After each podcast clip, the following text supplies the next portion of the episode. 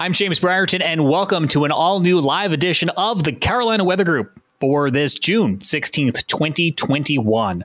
Taking a live look right now at Charleston, South Carolina, where things are a bit calmer than they have been in recent nights. If you've been with us online, whether on the Carolina Weather Net, our nonstop channel, or following us on Facebook or Twitter, you know that just in the past week alone, Charleston has experienced two more of their now infamous flooding events. Saturday, an exceptional one that prompted the National Weather Service to issue the first flash flood warning for the metro area there since 2019. So tonight we are talking about the impacts of that flash flooding. And I know so many of you are already thinking, yeah, it always floods in Charleston when it rains. What's the big deal? Well, it was a little bit different on Saturday night. Take a look. Yeah, so that looks like so that again, this is all around the market. This is around the historic Charleston City Market area. This is a common tourist place. The cruise the cruise terminal is just down the street here. Literally, the cruise terminal opens up to Market Street. That is the market. That is the downtown market. That is Church Street. That is Church Street and South Market Street, and that is water inside the market.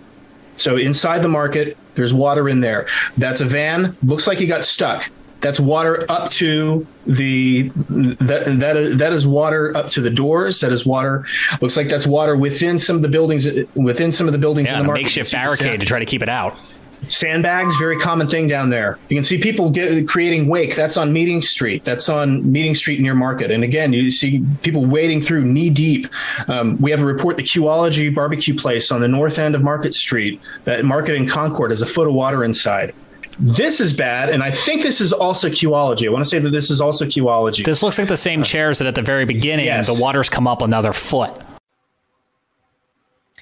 And it was an incredible night, one that featured uh, not only flooding in the streets, flooding of the market, flooding of businesses, but left people doing what has become all too typical down there. Take a look at these pictures. Sarah Williams tweeted these from that downtown area, people carrying their dogs in the street in order to uh, make sure that they could go to the bathroom on whatever was the nearest green patch of land. You can get a sense for how deep some of this water was near President and Line Streets, where she lives. These are from Saturday. And this photo really stuck out to me when I was looking at the Twitter account, measuring the depth of the water with your neighborhood stop sign. That was Saturday night, and then it happened all again on Tuesday night. More heavy rains, severe thunderstorm coming rolling through the area again, leaving streets looking like canals. Uh, joining us tonight to talk about the past week and life in historic downtown Charleston is Sarah Williams herself, who was gracious enough to share some of these pictures with us. And we thank her for that. And we'll also bring back in our pal, Jared Smith, who runs, as you know, the CHSWX Twitter account and was live right here on the Carolina Weather Net on Saturday covering these storms. So let me start with you, Sarah. Thank you for joining us. Just bring our, our viewers and our listeners up to speed on what it was that you and your neighbors have gone through now twice in the past week? I think what really um, was probably the most harrowing on Saturday night is we've had a lull. For some reason, I think we all just thought because of the pandemic, we've had no flooding. we have not had a situation like that since last September.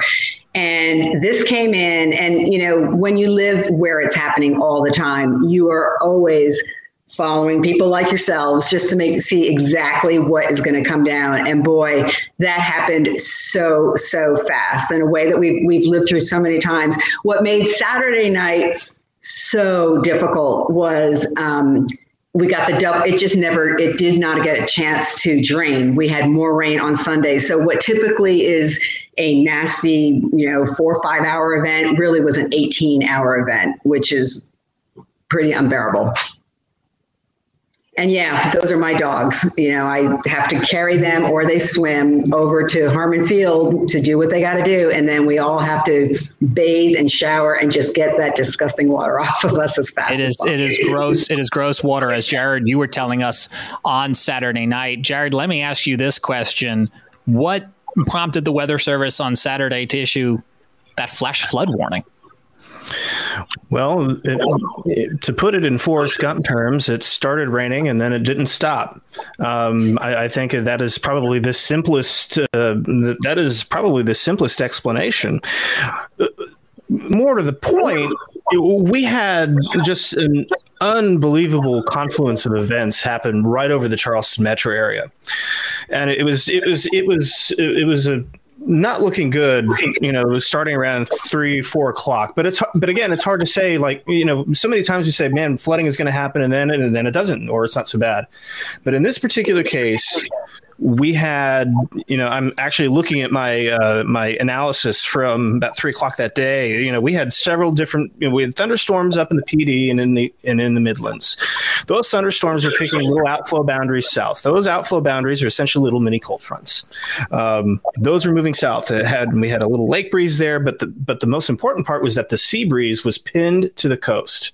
So because we had westerly winds and with that pinned sea breeze, what happened? That sea breeze usually pushes on a normal day. That sea breeze pushes inland. The sinking action behind that sea breeze usually spares downtown of a lot of heavy rain.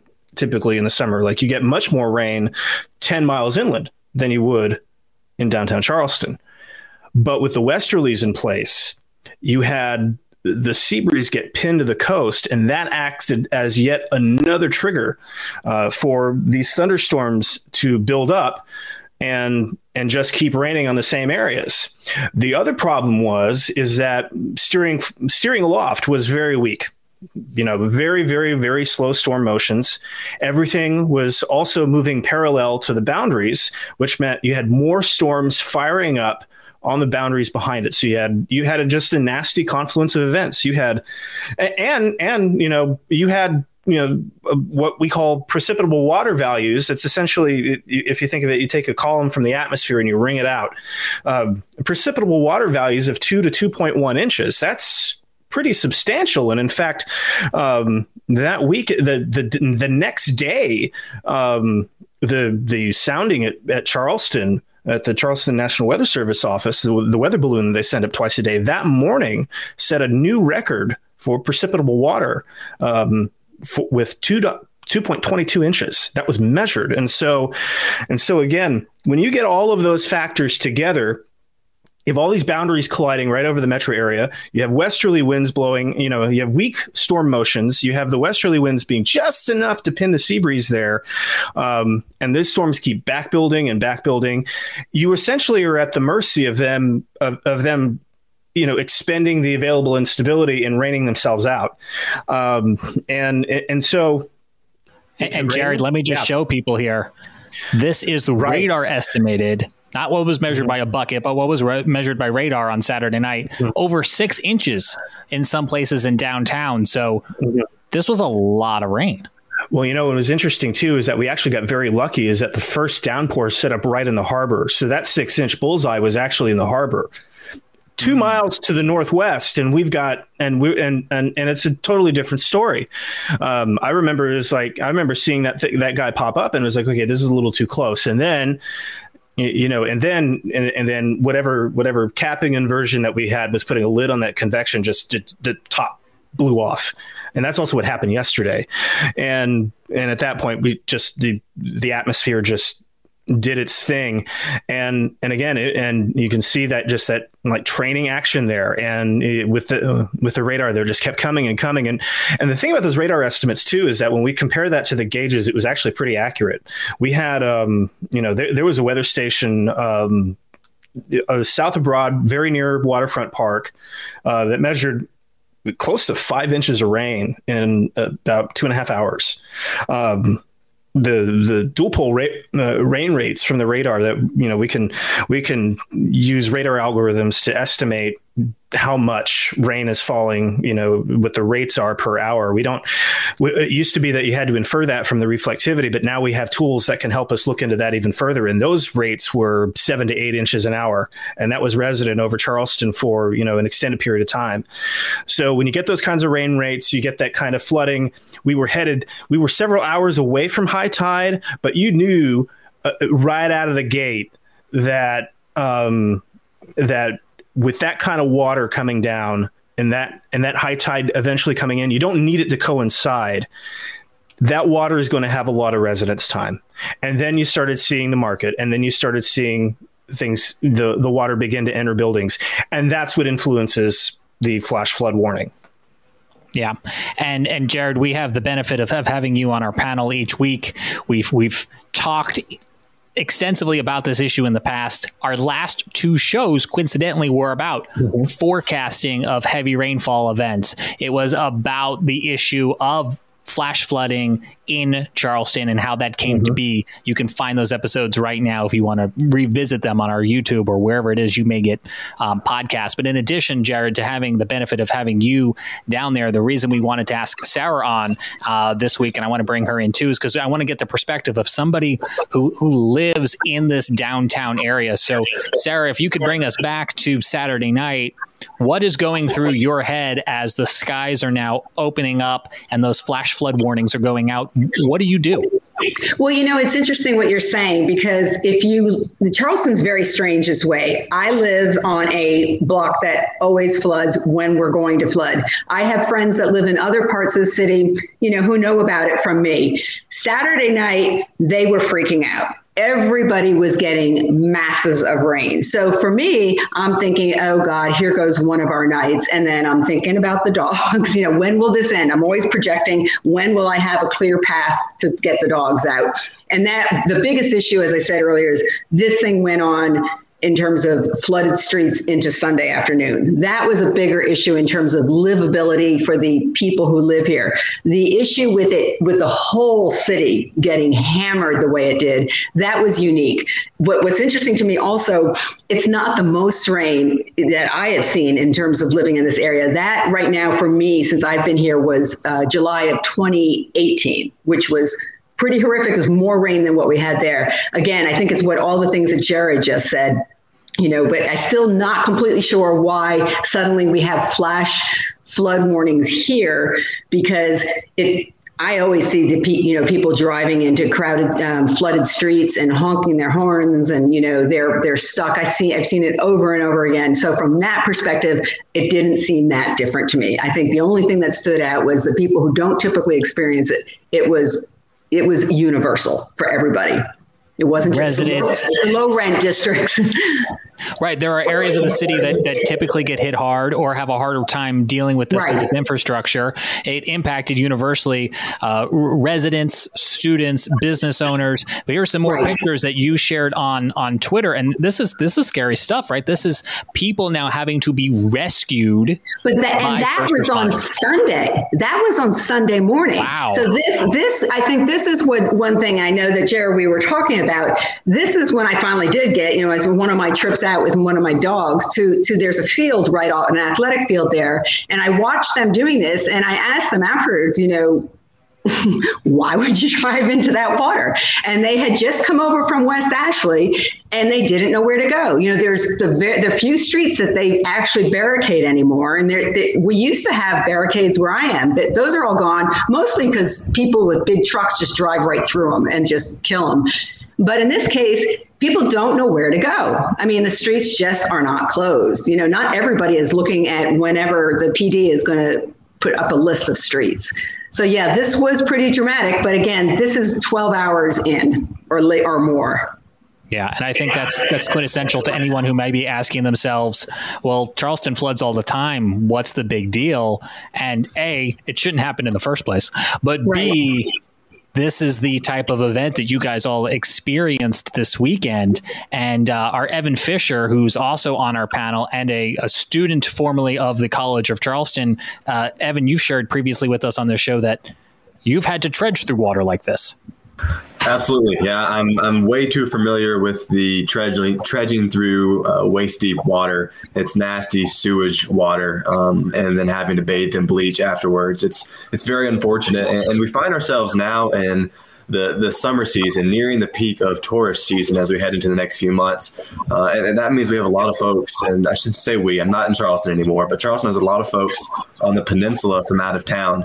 Uh, a lot of folks that probably do not get the weather alerts for Charleston, mm-hmm. uh, and, and they don't understand that when a, a, flood warning is issued for Charleston, it's not like a flash flood warning for your rural county where you came from. This you will be impacted by it if you step foot on the peninsula. There's no way to get around when these these flooding events go down. You just have to stop. People don't know that. I mean, all those pictures you just showed of people walking through the market or whatever, they probably thought this was like, wow, this is wild. They don't know that they got to run back to their hotel or something and just completely, you know, desanitize themselves. Absolutely. And with how long the flooding lasted.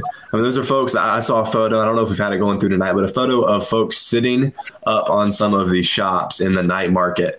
Um, clearly, I would say from out of town with, without the experience. And at what point do you just draw the line and get out into the water? I mean, that, that's a horrible experience for a tourist coming from out of town, having to walk through that, ruin your shoes. If you get into really deep water, I mean, I, have ruined way too many pairs of clothes in this this water, and there's just no way to get it clean. Um, it, it's it's very very concerning stuff for out of town folks, and that, that that concerns me a good bit. Yeah, that was that was uh, captured uh, in the video we played off the top of the show, where there were people sitting on tables in the night market. There was a bartender sitting on top of his bar because his feet were wading into water inside of his bar. And that's when you know that this has gone further than it even normally does. Um, Sarah, let me ask you, as a resident of the area, how did you learn that there was a flash flood warning?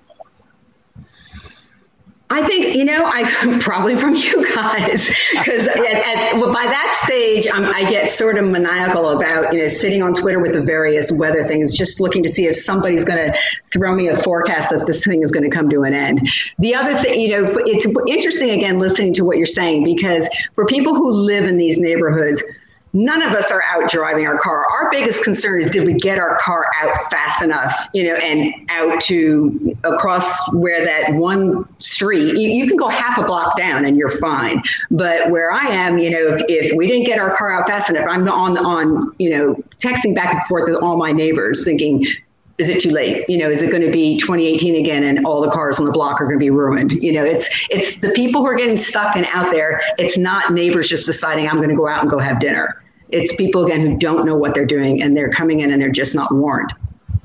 Speaking of people going out and having dinner, and we don't mean to necessarily call this poor person out, but to uh, to Evan's point, this is some of the imagery that he may have been seeing, or something similar to this. Right, sitting in ankle deep water, nonchalantly eating dinner and it's it's like what what world are we in that that is what this has come to uh, jared we were seeing these coming in live uh, on snapchat saturday night and I, I know the first time we rolled the video i think you were speechless and you're somebody who lives in the area yeah that was uh you know, you know, Charleston. You know, we're going to do things like that. Like a few years ago, when we had a flood, the, when one time there was a flood that flooded the market, we had a guy kayak through it. So Charleston is is interesting as far as how we go about reacting to these things, but uh, still somewhat stunning. I, that that does not seem appetizing to me. Um, I can't speak for anybody in the video there, but it, it was, uh, you know, again, it, it's one of those things that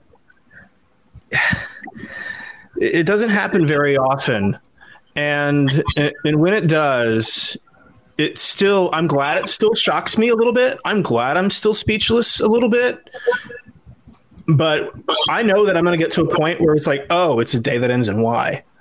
And but when you say it doesn't happen very often i'm curious to know i mean i think if something's happening i i sort of just average it out to once a quarter mm-hmm. even though sometimes yeah. it can be two times in a month. Four times a year to go through this is yeah. Pretty often. I mean, I've wondered it this week, what other cities are like this where this you know, happens? Yeah, I mean Charleston is pretty unique in that aspect, in that we have such extreme impacts very frequently.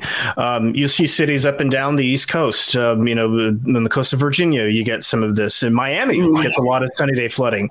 Um, you know, they get sunny day flooding, and then they get the freshwater flooding issues. You know, Miami has been documenting some pretty large cases of that, but Charleston is unique. Um, just uh, our vulnerability, the way the city is built um, you know, our vulnerability to seven foot tides. I mean, I mean, we don't. You need you don't need much to start seeing stuff go underwater. The market goes underwater when the tide hits about seven point three feet. You start seeing not the building, but the streets.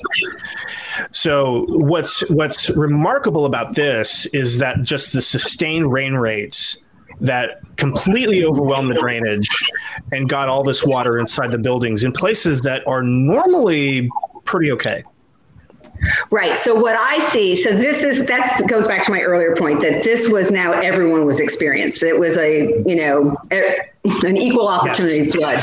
I'll see what you're talking about when I mm-hmm. talk about the, the frequency. Like last night, it can it, it's about ten minutes you know, to go from, and I posted that last night where we went from that because that was wild stuff. We were watching the sunset with the hail and the wind and everything else. And then as soon as the sun goes, you know, within a matter of the, that, so the sunset, what, 830, by these these pictures here were at nine o'clock, but that that had already been going on for a while. So it takes less than ten minutes to go for it to just completely flood.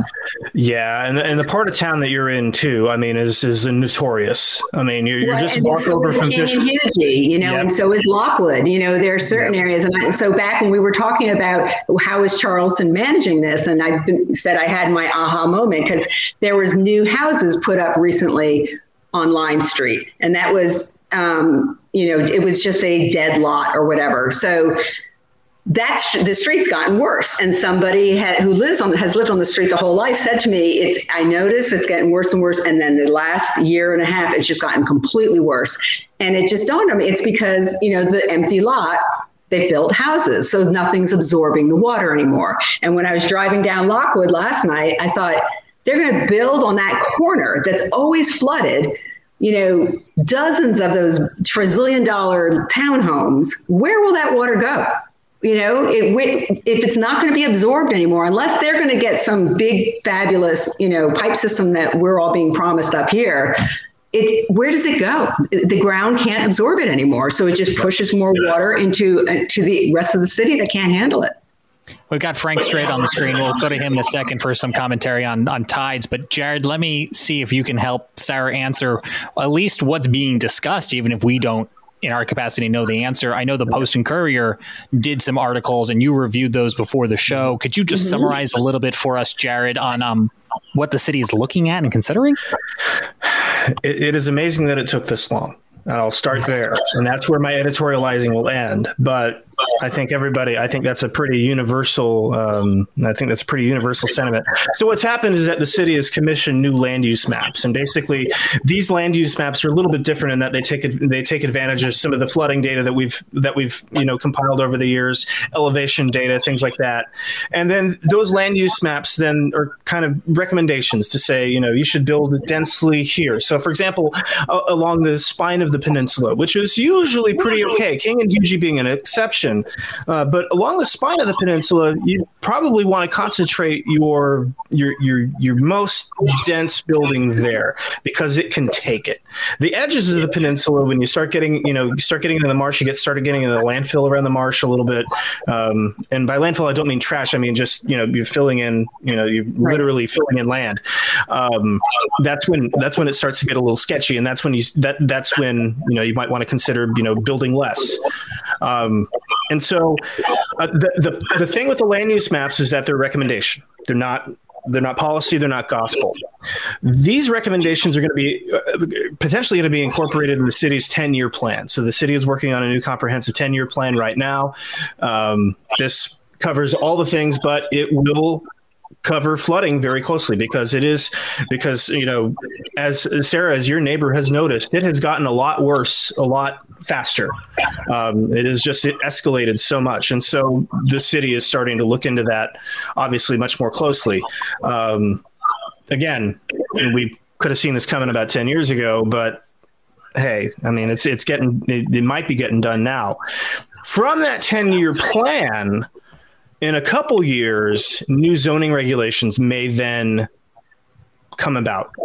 And the city is looking to incorporate this data, this elevation data, this flood prone uh, data to say, okay, let's consider zoning this off to not build, say, s- too much around the edges of the peninsula. Let's not do something on Lockwood anymore. You know, th- things like that. Let's right. move that into higher ground, like such as you know along Sam Rittenberg in West Ashley. Uh, I'm in West Ashley, so so you know over here we we can take it a little bit better. Not to say that we don't have our problems. Um, but you know trying to identify these things and then trying to get the you know and the other thing too is that you got to get the political buy-in on this stuff and then that's going to be very difficult. Charleston is a very hot market. There's mm-hmm. no doubt about it. Um, and so you know, there's going to be, you know, this is going to be kind of a protracted thing. But in the meantime, unfortunately, like, you know, we, what's got to happen is that there's got to be, you know, continued investment in things like, you know, those maybe, maybe getting contractors to show up on Sunday would be a start. Was something that was pointed out in the article is that the contractors for pumping out stormwater do not run on Sundays. They're not open on Sundays. Well, and so when it never rains on the weekends. Never rains on the weekends. So so no. when it and flooded, sat, people go to the ER or anything else, you know, at right. MUSC on the weekends. Well, well, yeah, and that's the other thing too. I think the thing that everybody needs to un- keep in mind too, if you're not from Charleston, you might think that we're absolutely nuts for this, but in fact, our hospitals are built in one of the most flood prone places in the city. Mm-hmm. Yep. So if there's a if there's a flash flood in downtown Charleston and you're trying to route critical patients in, you're either driving that ambulance through a foot or so of floodwater, which is a very bad idea, or you're having to route them to hospitals way out, way out in West Ashley, you know, and and that's not you know that's not trivial because traffic gets snarled, and so there are I, I, believe that the city is going to start reckoning with some of the planning decisions. And again these are these are planning decisions that were made well before any of us were around. I think that's the other thing too. Charleston is an old city uh, and and so we have to deal with a lot more legacy than a lot of other places. So trying to adapt that. You have preservation people, you have, people who are very, you know, very adamant on preservation, all that. So it, it's going to be a very tough battle ahead to do anything administratively about this. Um, which you know and it's not uh, and the answer is not just building or telling everyone raise your house or everything has right. to be 15 feet up because it was interesting this weekend. Uh, there, one of the very bad areas in Wagener Terrace is Gordon and 10th, I think it is. Yep. And um, one there's there's an ongoing thread with everybody who's fed up and everyone at the storm water service you know and we're all great people everyone's trying but you learn all these things like yeah we've known for 10 years you know that the pipes there are not elevated right underneath and they don't go to Simmons Street where they should. And it's like, if you know all this, and even before then, you're going to allow people to build these houses, even where I am. I'm sure that, you know, when I read that. It's like, that's probably why this one street, because these, there's probably pipes that are just pitched at the wrong level and it's not mm-hmm. draining. So before you, you grant, you know, the, the decision to let 18, 20 houses be built, dig it up and fix that damn pipe. You know, it just doesn't make any mm-hmm. sense.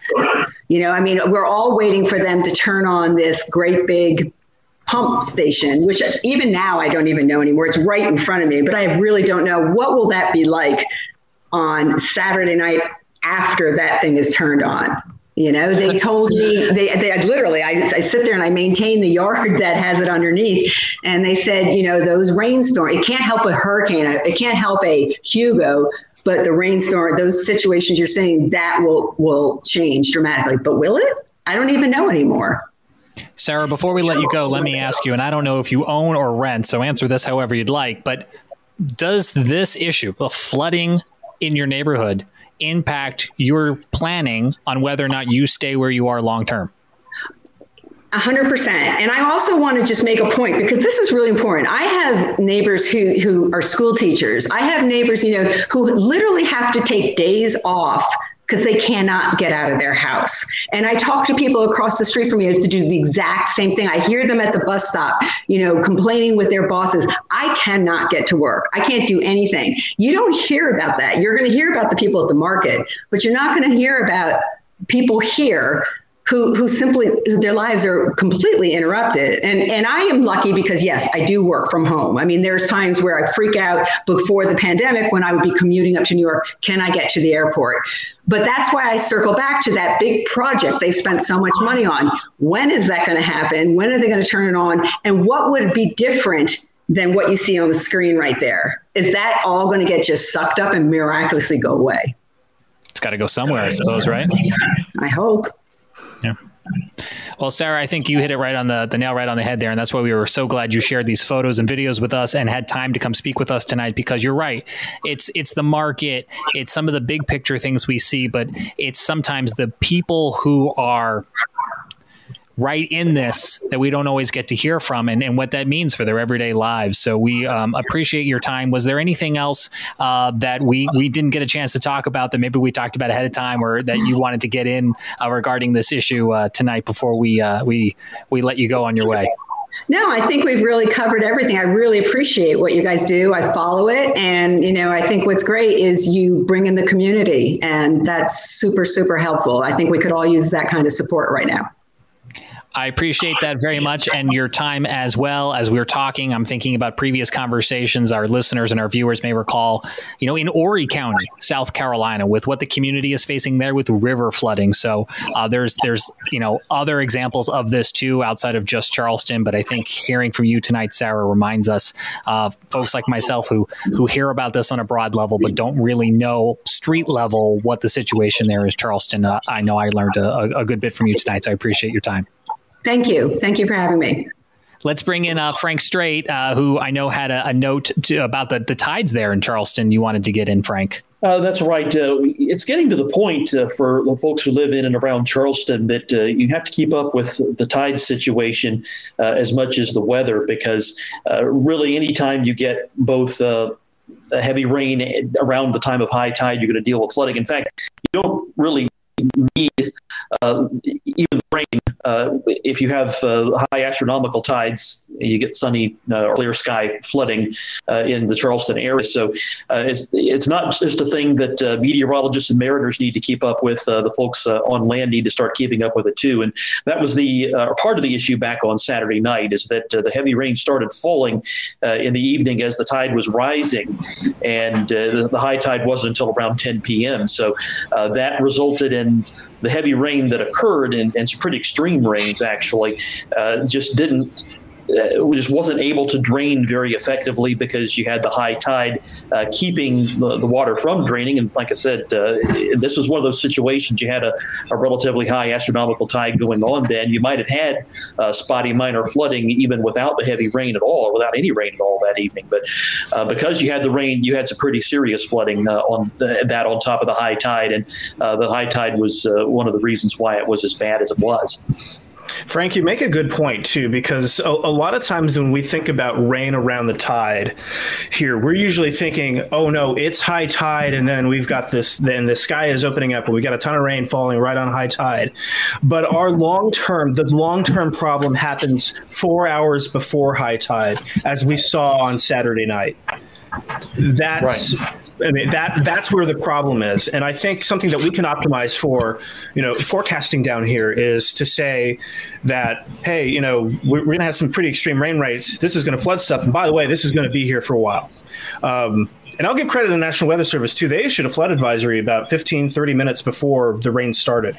Uh, they could see it coming, uh, so they were able to issue a flood advisory. But again, you know how you know how widely are those distributed? You know, we we distribute them, we're aware of them um, because of what we do. But you know, the general public you know it, it's it's it, that's that's a that's a whole other can of worms but um yeah i think something that we could yeah can i i just was thinking about you know what's coming in the future from the weather service where mm-hmm. we're going to be doing away with these advisories mm-hmm I wonder what the process will be like then. It's an interesting question, and you know, and, and again, one thing that is uh, one of the reasons why you know, for, for example, one of the reasons why that Charleston doesn't issue as many flash flood warnings anymore um, is, you know,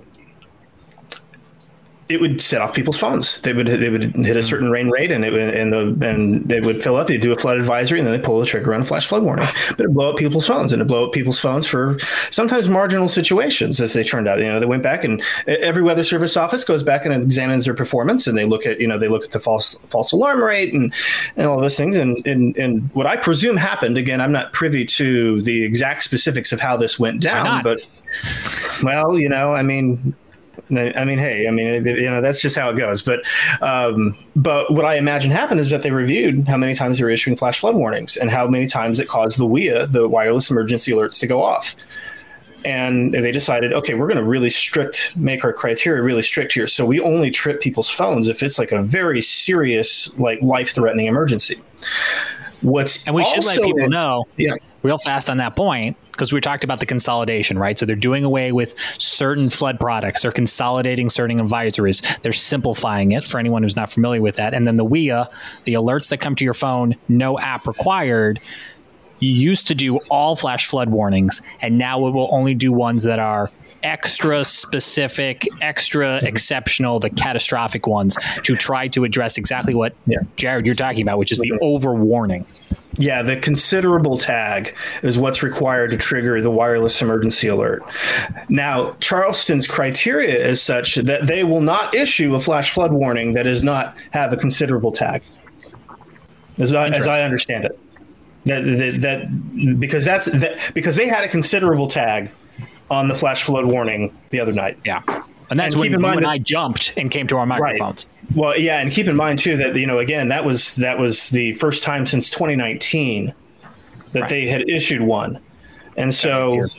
Yeah, so th- it was it was certainly a situation where you had you know just a very unique and and unfortunate confluence of events and timing.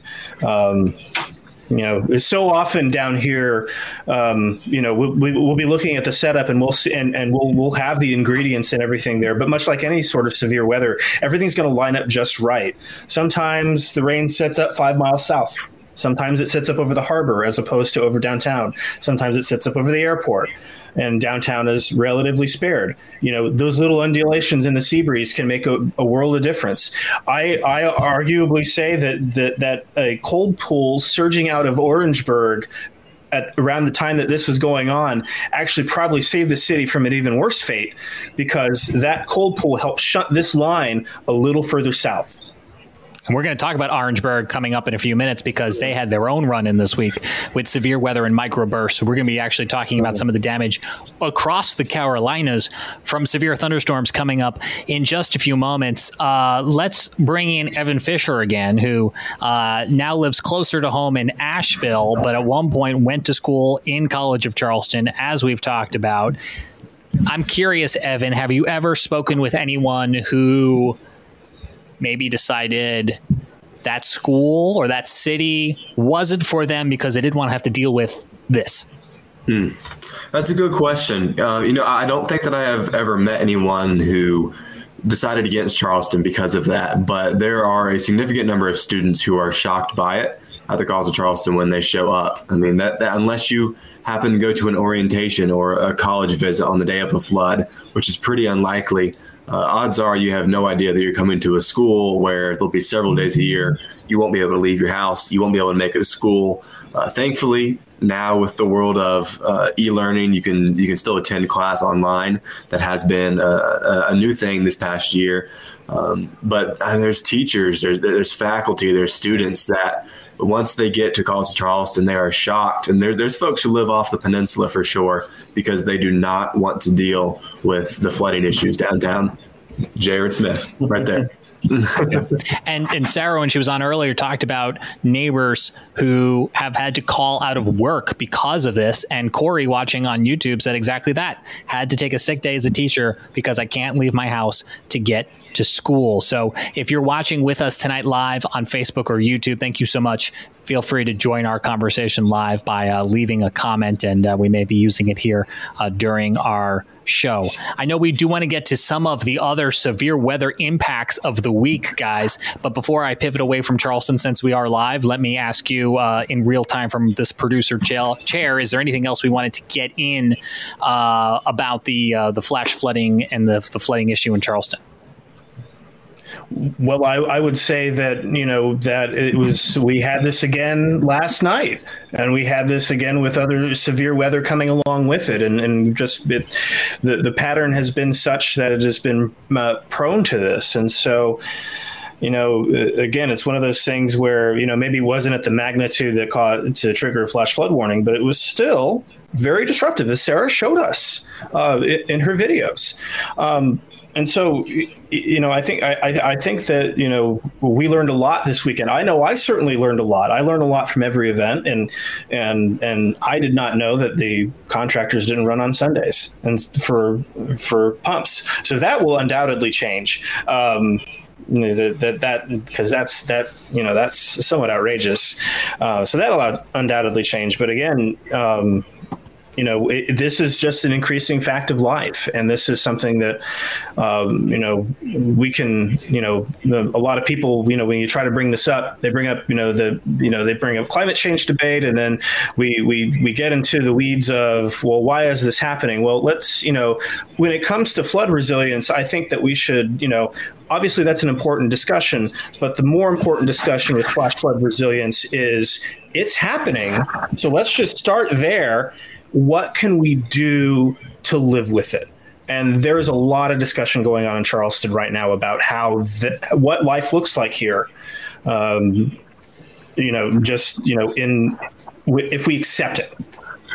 Mm-hmm. Yeah, and, and that does bring me right back around. Again, I mentioned it earlier, but Horry County and, and Scotty, I know you've talked to April there in, in Horry County. Whether it whether it's water that's falling from the sky or coming downstream, or maybe coming on shore, or in Charleston's instance, the Littleville Three. Um, Scotty, could you just summarize for folks who maybe aren't familiar with what Horry County has been experiencing? What we've talked to April there from Horry County Rising about.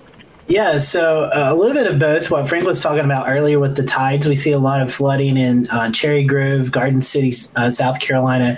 Um, but a lot of the major flooding that we see, especially just off the coast, and we'll say in Conway, Socastee, uh, areas like that around 707, Highway 707, Highway 9, uh, is the flooding that takes place upstream up into the Lumberton area in southeastern North Carolina, and it all flows down uh, into the Oregon Horry County area. And with so much development, as Horry County is one of the most booming places for people to move right now, there's so much. Uh, um, land that is being cleared off and paved that all this water has nowhere to go. And so there's neighborhoods in Horry County that continuously three four five times a year get flooded out and it takes a while for that water to recede. So um, Horry County um, knows there's an issue there and was with all local municipalities. It's always a, a debate on who's responsible for what. So uh, April and her team there Horry County Rising has has brought together this whole group of people and they're really demanding change. And I believe uh, with the progress that they are making, that they will start to see that soon in Horry County. But again, um, you know, it doesn't have to rain in Horry County, it could rain upstream, and yeah. you get flooding from Fayetteville into Lumberton, and eventually that's going to flow into Horry County. And where it may be sunny the entire time, they're still dealing with flooding. And, and when I talk about flooding, we're talking three, four, five, six feet of water in homes. And after that, you know that that home is isn't livable anymore. You've got to gut it out and restart over, and so it's really causing lots of issues in Horry County. And people, unfortunately, live in these homes. Uh, they leave them, and these people come in, clean it up, and then they put them right back on the market, and they don't even advertise it's in a floodplain. So that's a whole other issue uh, where people are buying these flooded out homes, and then they're there three, four months, and they have a flood event, and they're like, "Well, why didn't anybody tell us?" Well, yeah. there's not really rules right now for them to tell them that. So all well, kinds of issues going on, and and hopefully uh, April and her team will, will get those. Um, the ball rolling so the, that situation hopefully comes to an end shortly. We had Michael Laundrie on from FEMA earlier this year, and he was talking about the relief programs. And in certain instances, instead of giving you money to rebuild your house, they're going to give you money to leave your house and go someplace else because, you know, battling Mother Nature, battling situations where, again, as, as you've seen on our show, we'll cover flooding, heavy rains in Charlotte or up in the foothills where Scotty is or in the mountains. And then we're covering it for days because we're watching all of this water try to balloon its way out of the watershed until it eventually gets to the coast. Which you talk about, James, and, and, we may mention it later on. There's a tropical system that, oh, uh, that, that could be brewing and eventually take a track through Western mm-hmm. North Carolina, where we could see, you know, from drought conditions to flooding again, as we know, those tropical systems that like to track the Appalachians, they always overproduce in the rainfall department. And then we could see that flooding go downstream, affect the areas in eastern north southeastern North Carolina down into Horry County. And Jared, I, I, think you guys it may not be as bad for y'all, but y'all still get some of the effects of the flooding upstream as well. Uh, sure, and you know, and and and again, the upstream flooding honestly is something that uh, a lot of our inland communities have to deal with more than anything else. Um, but yeah, we're gonna we're gonna feel this moisture. I mean, we're gonna we're gonna get the the, the moisture is gonna surge right back up here. Maybe not to the degree that it will uh, in your neck of the woods, but we'll certainly feel that, and we're gonna see some increased uh, shower and thunderstorm chances coming back into our forecast around Sunday. Well, yeah. let's talk. Um, oh, I'm sorry. Did you have another thought on that? I was just going to say I was just gonna say it's mid June. We're normally not talking about situations like this until mid August. So I feel like it's a little little early, but uh, if the 2020 hurricane season has told us anything, Ooh. it's to expect the unexpected. And yeah, here we are. At least it doesn't look like to be a, a strong hurricane, maybe a, just a, a weak tropical storm, but. Uh, as we say, wind is wind. Well, rain is rain, and a lot of rain will, will cause a lot of flooding. So, well, that, sir, is what we call a segue yeah. Uh, wind is certainly wind, and we had some severe thunderstorms roll through the Carolinas this past week, causing damage from the winds produced by thunderstorms. You know, we tell you that when you see a severe thunderstorm warning, yeah, sure, they're a dime a dozen, but there's a reason that they have warnings, and it's because of damaging wind and damaging hail that we'll show you in just a moment, including this in Orangeburg counties. I think, is it Evan Fisher who's going to tell us about this, if I'm not mistaken? I got it. I got it. Oh, I'm sorry. Go ahead, Scotty. Yeah, so actually, James, uh, and we'll talk a little bit about this. This is actually determined to be a macro burst, and we'll talk a little bit about the difference between micro and macro here in just a second. But this was uh, this occurred yesterday, uh, Tuesday, um, June the fifteenth, twenty twenty one, and this was uh, in the uh, Orangeburg area uh, in Calhoun County area in South Carolina. Uh, this was a 60 to 80 mile per hour wind, along with nickel to golf ball size hail that moved uh, throughout Calhoun County into Orangeburg County uh, Tuesday evening. Uh, the storm down numerous trees, power lines that actually hit the high school here, or uh, that you are looking at. the roof off of the high school damaged parts of that, Lake Marion High School, that is, and several air conditioning units also receiving damage as well Um, the storm uprooted uh, several trees around the school and damaged um, a lot of property around there. And the estimated winds uh, today from the storm survey was anywhere between 80 to 85 miles per hour, James. And these winds, uh, they put it in the storm survey, uh, these wind, winds are capable or comparable to an EF1 tornado. You would wow. look at that and you'd be like, hey, man, a tornado hit there. It looks but, like tornado damage. Yeah. Wind is wind. If it's blowing in a straight line, it's going to create just as much damage. So um, this uh, 80 to 85 mile per hour winds. Uh, thankfully, no one at the school during this time, so there was no injuries. But um, just shows goes to show you these severe thunderstorm warnings definitely need to be taken serious. Well, we can actually see some of this wind in motion with a different microburst. Is this the one I'm going to Evan for? I think I've got uh, both of them. You've got Morehead City. All right, so yes. Scotty, here's the video that Morehead City put out. Different storm, same impact. What are we looking at here? Yeah, so this is some hail. This is actually what they classified a microburst, and we'll talk about that just as soon as we get done talking about this uh, storm survey. We'll talk about the differences. Uh, but again, this was uh, in the uh, Jones County area in North Carolina. This was surveyed by the National Weather Service there in Morehead City, Newport. And you can see this hail and the wind and the rain uh, 65, 60 to 70 mile per, I'm sorry, 75 to 80 mile per hour wind uh, with this storm, both storms. Uh, one storm uh, created uh, damage of about a mile in a path, and the other mic- microburst created damage about a half a mile wide. So two of those, as you can see, wind and uh, wind driven hail, as well as heavy rain and very gusty, damaging winds. And again, this is uh, indicative of, of um, those EF0 tornadoes. Uh, so again, it can do uh, a lot of damage to. Uh, it looks like a, look, a well constructed outbuilding was actually hmm. uh, leveled from this event, as well as numerous trees uprooted with these storms. So James, we're talking about a microburst and a macroburst. So they're kind of the same thing. They're both downbursts where uh, the storm, uh, the core can't support itself anymore, so it comes crashing to the surface. But the only difference is a microburst is two, um, I got it written down here so I don't get it confused, two and a half miles or smaller, the damage path. So that's a microburst. Think of it as a small scale. Macroburst is more than two and a half miles, the damage spread. So the one in South Carolina was a macroburst because the damage path was more than two and a half miles these storms here in Jones County in North Carolina was a microburst, and the damage path was less than two and a half miles with those storms. So that's the only difference. Same thing. Wind is wind. Lots of uh, damage in wind. It's just based off of the damage path. And so the microburst is a smaller path, the macroburst a little bit larger. But again, 70 to 80 mile per hour wind, and that can definitely do some damage as we've seen in the pictures and the video here, James. Yeah, another video. It's the other thing that is a prereq to a severe thunderstorm warning. It's either 60 mile per hour winds and or quarter size hail. That's and a lot of hail. so look at all. It, it, looks like it's from this vantage point. It looks like snow is accumulating, but that was our ice pellets of, of hail falling. Is this the same storm, Scotty? Yeah, this. And so imagine that hail. Well, I think it's about the quarter to maybe uh, maybe a little bit larger than quarter, but the wind's gusting 70 miles per hour. So you've got like quarters flying through the sky at 70 miles per hour. That can definitely do some damage to to homes and cars and trees and things like that. So crazy uh, to see that hail accumulation in June, where the temperatures were in the mid to upper 80s before this event happened. So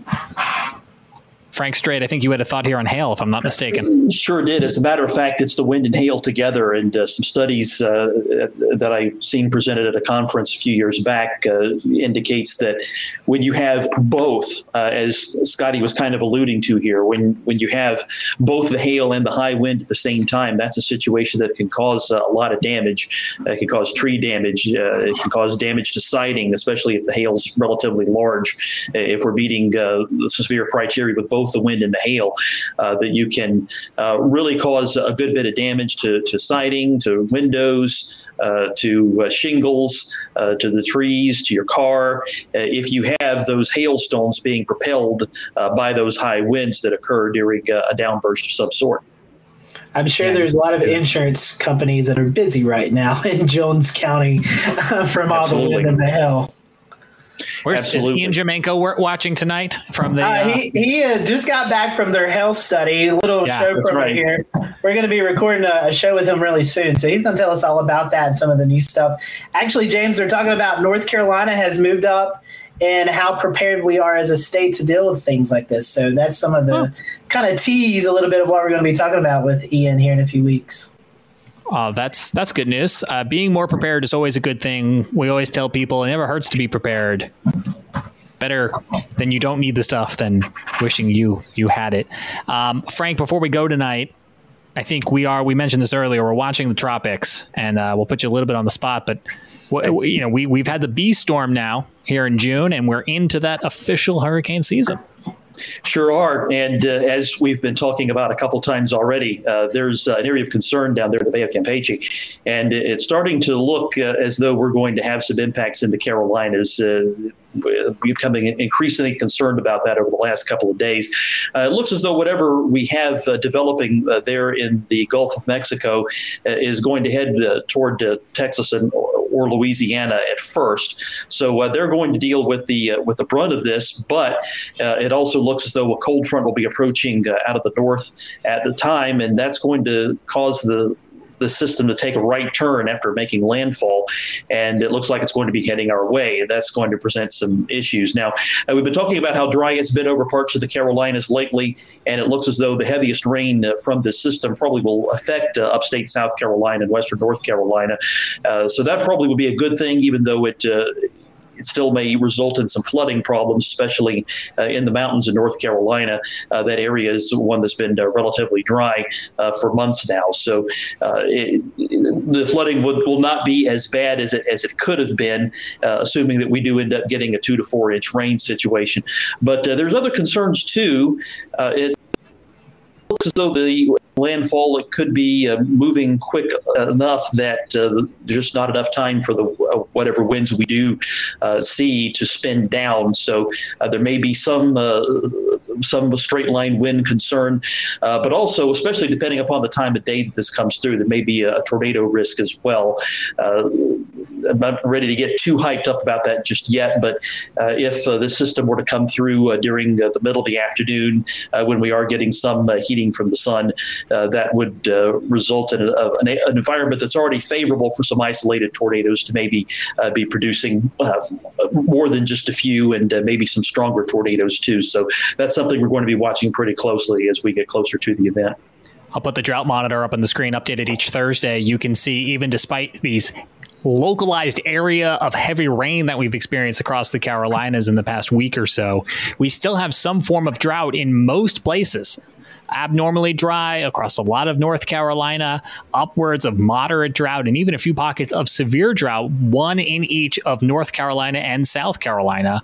And so, as Frank mentioned, that will have an effect too on the, the stability of the ground. And while we might have some uh, capacity for it, if just reiterating what Frank said, if if trees or, or things are, are in a weakened state now, uh, that'll that'll make this all that more dicey you kind of hit on what I was wanting to talk about, you know, the weakened tree state, but also you got to imagine our, our, the ground in, in, these drought situations, it's pretty hard packed. So if we get a lot of heavy rain, a lot of that just runs off. We actually, to get out of a drought, you need a couple of days of that just light mist, light rain to kind of really allow the ground to, to soak up all the rain. So we get this heavy rain. Yeah, some of it is going to be into the go into the ground, but some of it's also going to run off. So um, those flood concerns, as Frank was talking about, we'll have to watch that. Even though we've been in a drought, some of that uh, runoff could produce some flooding here, and you know that's the last thing that some places need, especially where you are there in Charlotte, James. I know you guys have had your own fair share of some flooding as well.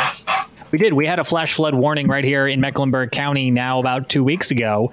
And, you know, it was some of the typical spots that do flood, but still enough uh, that they did issue a flash flood warning for portions of southwestern Mecklenburg County, including Matthews and, and Charlotte. And, you know, we have a network here that I've become pretty familiar with from uh, the county and from USGS of how they can monitor these things. They make the gauges available, they make the cameras available, some of which we share with you here in the Carolina Weather Group group. But you know, the the storms that we saw over the past week are just a reminder that um, while we're in a drought, if you get one of these thunderstorms that just pops up and then just sits, I mean, we were looking at storms that were moving maybe ten miles an hour it's just dumping all of that muggy summertime humidity, liquefying it and dropping it down onto you, just like Jared was talking about at the beginning of the show with what they saw in Charleston. And it just, you just, once you twist that wet paper towel, it's it's all over.